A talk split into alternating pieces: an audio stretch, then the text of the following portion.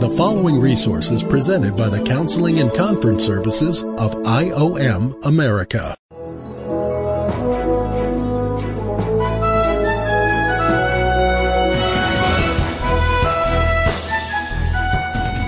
Welcome to Identity Matters Podcast.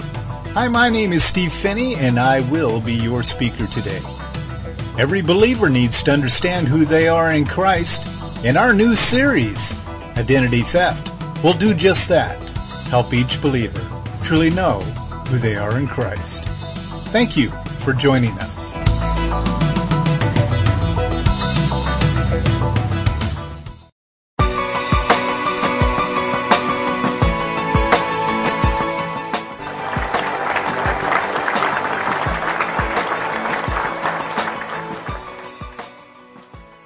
Welcome to the Identity Matters podcast.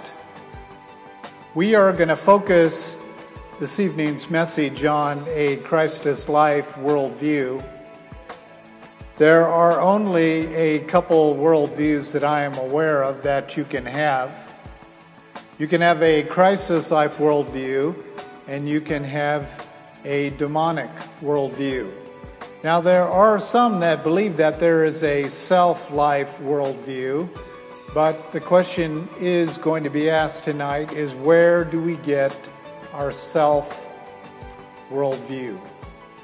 So many believe that a self worldview comes from your studies, whether your studies are primarily focused on the indwelling life of Christ or your primary studies are based upon books about Christ or just simply secular or religious studies. Those are the only three venues that we know that people think that they get a worldview.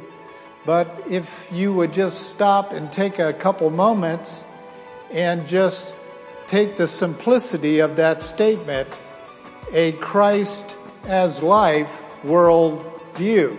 It is sitting or standing where you are at right now and you're looking to the world, the question does need to be asked is, what is your view of the world that you're looking at? So if you are spending thousands and with some people hundreds of thousands of dollars to get educated to have a worldview that is supposedly solid, then I'm afraid you have wasted your money.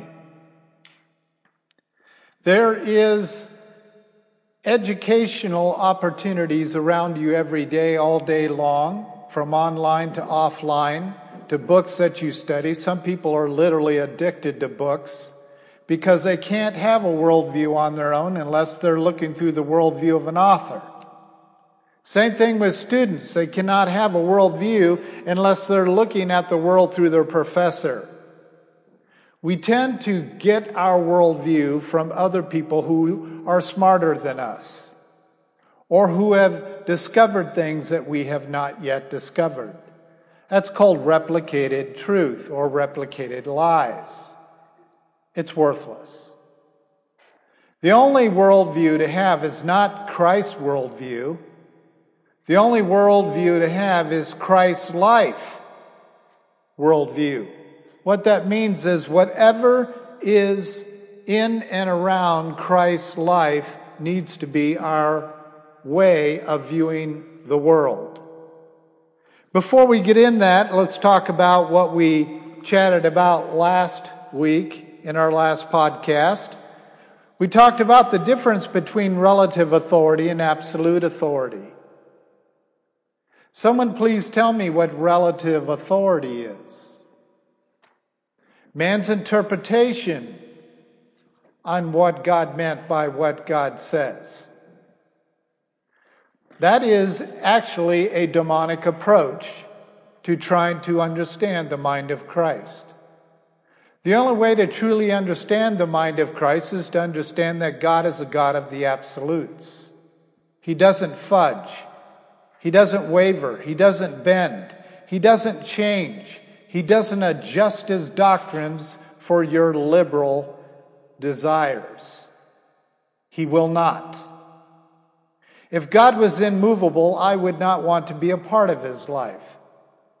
I only want to be a part of a life that is immovable, unwavering, secure, stable, always the same, not adjusting his leadership or his worldview because of some of his children having a bad day.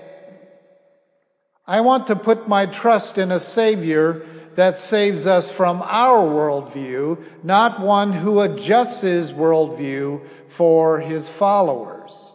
That is what has happened to the millennial generation. They have found a millennial Jesus that will literally and constantly adjust his worldview to match the worldview of his followers. This is called Satan. We're going to talk about Satan in the key way that is referred to in modern culture, and it is going to be Dr. Satan tonight. Dr. Satan is a very simple term of someone who has mastered their doctrines to inform, to conform followers into your doctrines. This is exactly what Satan has done. We have to discuss his university. Where is this university? What does this university teach? Last week we also talked about the difference between relative obedience and absolute obedience.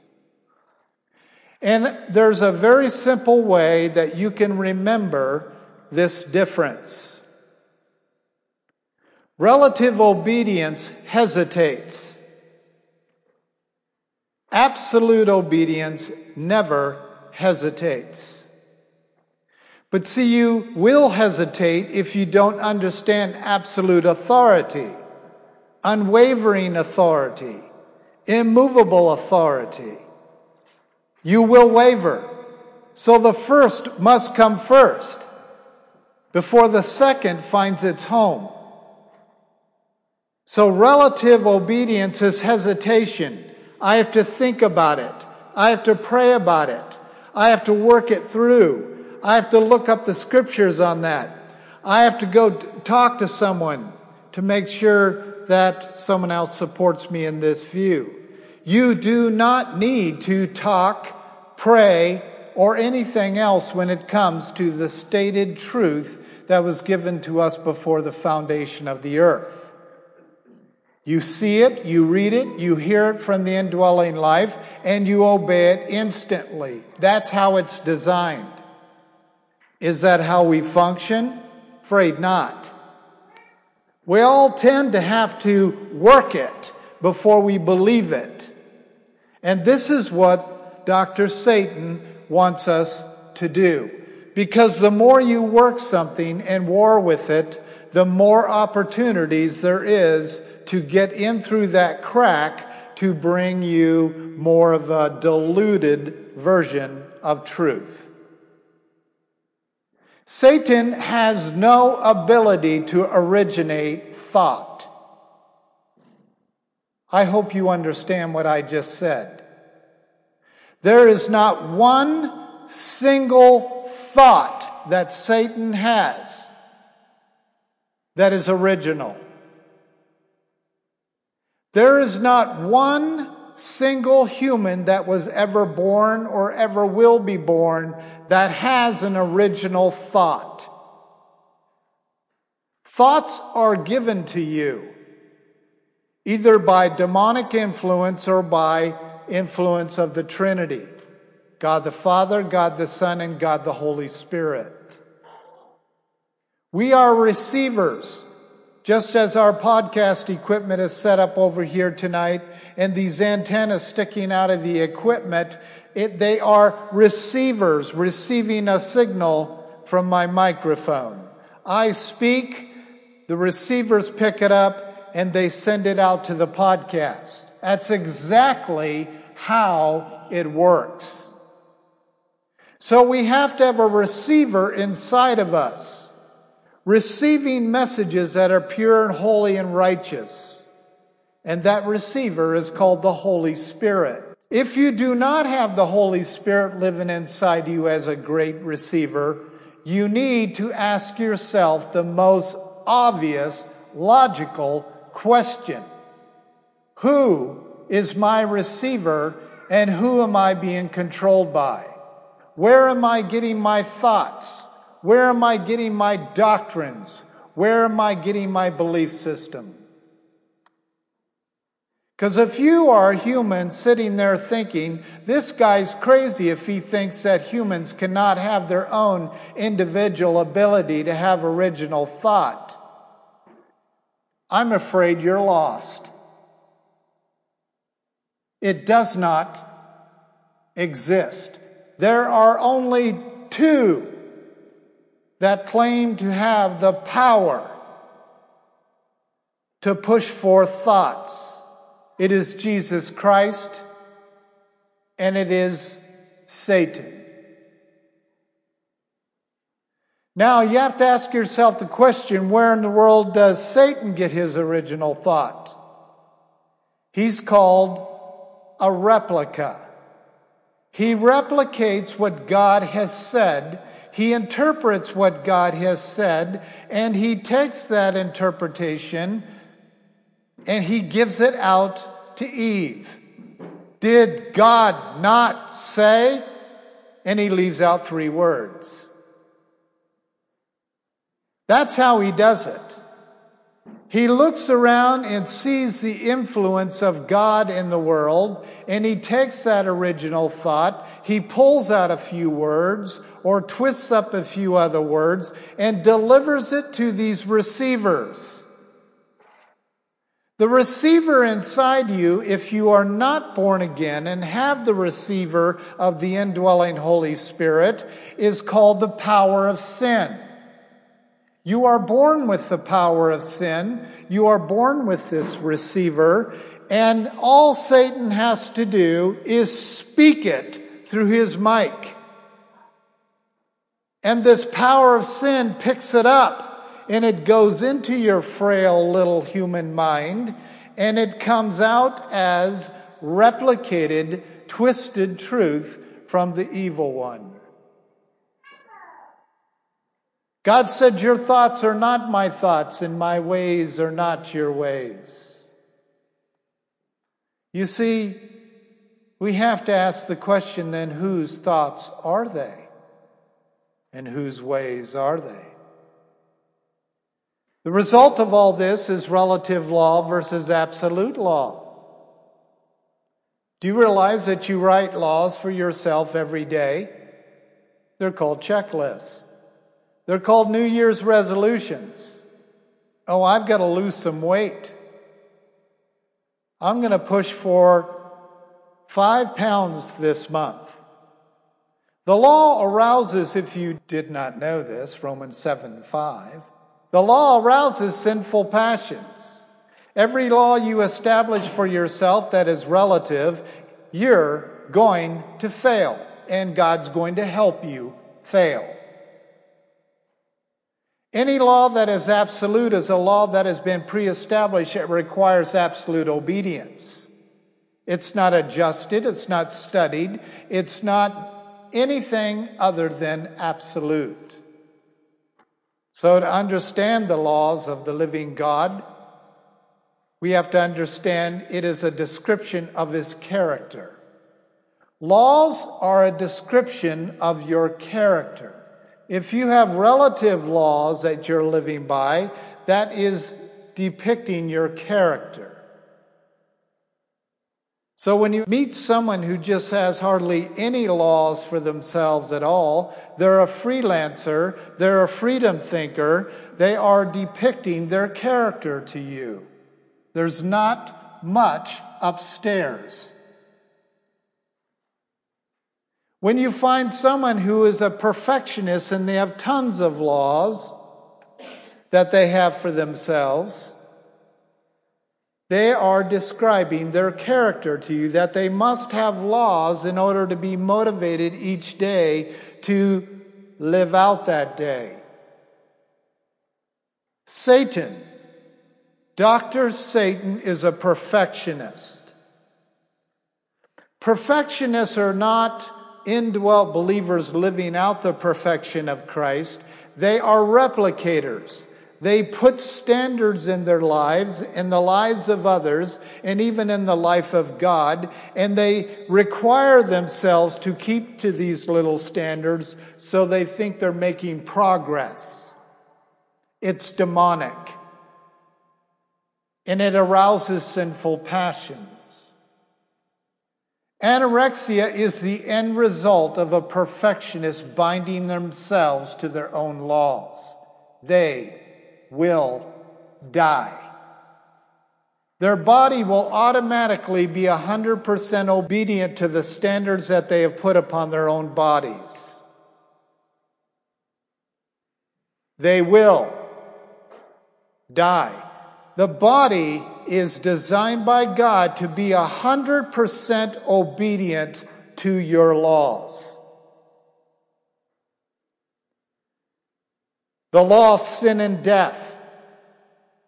Do you understand that? That law is going to kill you. Now, someone who is into anorexia and thinking that I just need to trim off a little more fat or whatever their doctrines are, which are demonic doctrines. It literally is stated in the Holy Scriptures that says those who eat vegetables alone are of demonic doctrine. Diets are demonic. But when the Holy Spirit is speaking to you saying, don't eat that sugar today, that is obedience, so you do not eat the sugar. I am not advocating eating poorly. I'm advocating listen to your dietitian that lives inside your mortal body.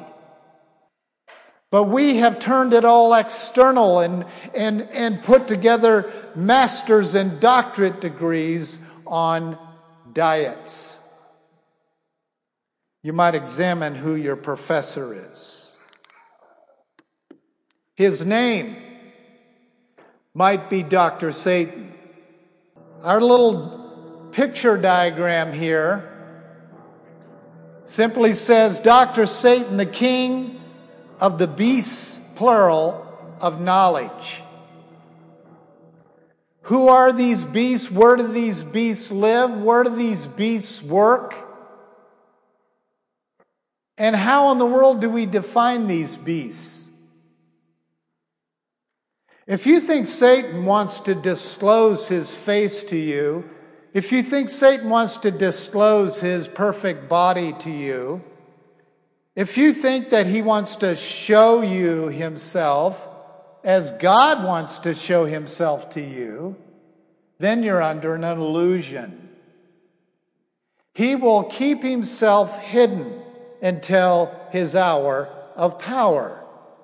Then he will reveal himself to you. And when your eyes cast upon this beast, you will see perfection. A trim body, Beautiful hair, beautiful skin, perfect almost looking. That's who you will see. You won't see someone like Jesus who was unbecoming in appearance. And in the Greek, as most of our, our Greek studiers understand, that means ugly. Jesus was ugly. He was not the picture of this gay man on the wall in many of the churches. Yes, I'm using the term gay man. There was a great painter that painted his lover. This is in history, you can look it up. The millennial generation is bringing the painting back, and they're making a very big deal about it. This picture, this beautiful flowing hair picture of Jesus that we have had in the churches for many, many, many years is a gay picture that was painted by Michelangelo his lover, his male lover, who happened to be a leader of a cult. And it got popularized because of the famous painter. The Baptist Church took this picture on as their icon. See, that's how it gets into the churches. And there are many, many other symbols that I could point out to you that are in the churches today that are anti Christian. But see, no one really cares about that. No one really cares about what one painting would do in a church when you find people looking to that picture, treating it like some kind of an idol. Human need, they need idols to look at. They like to touch the hands of those who have touched angels. We are idol oriented. Satan knows this. So, what he does is he makes use of these beasts of knowledge. Well, who are they? Dr. Satan, the most acknowledgeable, well educated, and popular teacher on the face of the earth. He is not uneducated. He's very wise. But he's short. He comes just a little short. The reason why that they have depicted Satan, Dr. Satan, with the number 666 is because 666 is the mark of man. Why? It's one number short. The definition of sin in the Greek is falling short of the mark. The mark is 777. 666 is the symbol that says we fell short of 777. So now we ask the question of how did man fall short of 777? Before the fall, man was marked with 777. Mark of perfection. Before Satan fell, he was marked 777. He was marked with perfection. When Satan dropped from three sevens down to three sixes, he was a little bit ticked. So, what he did as he was on this earth is he wanted company because everyone knows that misery loves company.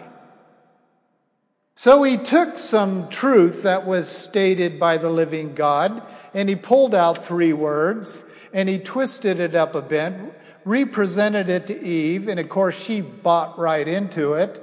And she went from 777 to 666 instantly when she ate of that fruit. The fruit itself was 666. It tasted great. It looked great. It looked like it was good to eat. But the seeds within that fruit was the law, sin, and death. So now you have it. His tree of knowledge of good and evil became his first university. Pergamum was not his first university. The tree of knowledge became the first university of what? Well, let's take a look at it. The type of knowledge that's being disclosed to us here is any information that advances the university of Satan. Tree of knowledge. Humanism, logic, self actualization, religious thought, and independent thinking. The entire world's educational system fits in one of those categories. If you think that God wants you to love yourself, then you are buying into this deception. I hate Steve Phinney. I love Stephen the Redeemed. You see, the Bible actually says he who hates himself will what? Gain life eternal. He who loves his life will what? loses life. There's a mandate literally by the living God for you to hate yourself. You love your life, you lose it. You hate your life, you gain it. That is just sick and wrong, God. No, it is not. It's the standard of beginning, the starting point, the blocks that we're to come out of to understand the knowledge of God. He who thinks he's something when he's nothing deceives himself. Our starting point is nothingness. Vaporism. Humanism says we're something, and I can prove it. Logic says I can think this through logically. Really? I've never had any logic person being able to explain to me hardly anything out of the Word of God. The Word of God is just pure illogical. And that's why there's so many self proclaimed atheists. It's illogical. And self actualization is the most popular out of this bunch. Some learn to discover themselves, their talents, their creativity, their knowledge and understanding. And, you know, I'm going to give you an example that I shared with my wife today. When I hear music, I actually see the notes in my head. I'm just now starting to learn what notes are. I've decided to take the time to see on paper what is in my head. I see them actually move around in multiple notes on the bar. I didn't even know what that bar was. I just learned today. It's called a staff. And it's got five lines and spaces in between the lines, and each means something. I had no clue until today. But I've been seeing notes and could find the pitches and ranges even our guy that we love listening to that adjusts his voice so, so quickly, I can do that. Because I see these notes. Where does that come from? I must be a gifted person. No, I am not. It is given by God. Playing by ear is not using your ear to play the piano, I learned. And do not wear earrings when you attempt to do that. Playing by ear is music that is inside you and it's coming out. And to learn how to use an instrument to get that out is probably a wise thing to do. So that's why I'm taking piano lessons from a maestro who's very good at what he does. I want this to come out but it isn't me. But see, self actualization is discovering I'm gifted. I'm somebody. I'm something. No, you're not. But Satan does want you to believe that. Religious thought that you can somehow formulate your own Bible. The list is just long, long, long, long that goes underneath those categories. So it says to us in Genesis chapter 2 verse 8, out of the ground the Lord God caused, the Lord God caused to grow every tree that is pleasing to the sight and good for food, the tree of life also in the midst of the garden, and the tree of knowledge. So here you have all of these trees that are just for fruit. And then, very creatively, he sticks the tree of life and the tree of knowledge in this garden. And he sets the stage up for the University of Satan and the God of the Universe School of knowledge, true knowledge, holy knowledge. One is given as a gift, and the other one is that you got to get good grades and get those degrees for your walls so that you can self certify yourself so you can say, I am a doctor of dietitians or whatever. And that's how it goes. So here's our question of the day How do you know the difference between the tree of life and the tree of knowledge? Because knowledge feels really, really good. I listen to it out of myself and I listen to it out of some of you and certainly our online listeners of how self achieved knowledge of understanding something feels really good. And that's why we brag. Whenever you hear someone say to you, I am proud of you, you better hold your hand up real quick and say, I would prefer you not to use that swear word with me. Swear word, excuse me? Proud is one of the 13 names of Satan.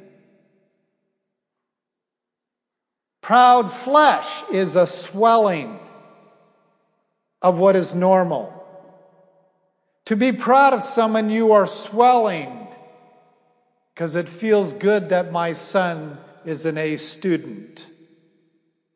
It feels good that my brother is a successful ministry person. Pride is not a good word to use if you're an indwelt believer. Stop using it. You can use a term like, I am overjoyed by seeing the life of Christ come through you in your music. Or whatever. To know the difference between those two trees is to understand pride. Satan, remember the opinions, was opening his wings and disrobing, puffing himself up that is where he got his name. Proud one. Proud flesh. That's how you'll find the difference. It tells us in Ezekiel 28, verses 11 and 12 Again, the word of the Lord came to me, saying, Son of man, take up your lamentation over to the king of Tyre, and say to him, Thus says the Lord God, you had the seal of perfection, 777. That's the seal of perfection. That is not an interpretation, that is absolute truth. The seal of perfection is 777. So, you had the seal of perfection full of wisdom and perfect in beauty. If you can stand in front of the mirror and not be challenged by, I need to change up some things here, then you're probably in pretty decent shape. If you can stand in front of the mirror and say, wow, this body is decaying quickly you're probably in good shape. But if you stand in front of that mirror and you say, you know, I really got to do something about this beer belly or root beer belly.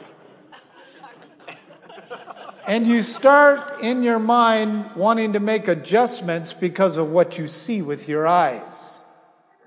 You are guilty of this. Satan's first action in your life is for you to beautify yourself. Become body focused. Many have degrees in institutions that focus on the body. So that's one part of the university. The other part of the university is in this verse, and what is it? Wisdom. So you see, since Satan dropped a number, he had to take his wisdom and he had to build institutions worldwide. To build the wisdom of man, because the wisdom of man come against the knowledge of God. So, if you want to simplify this message in regard to the institution or the University of Satan, this is really simple wisdom and beauty. the two things that make people feel inferior the most in life is wisdom and beauty. So Satan has mastered this in his institutions. His beasts of knowledge are these people who have mastered the art of the human body and the human mind. That's it. 602, if you're wondering what that number is. 292 2982. This is part A.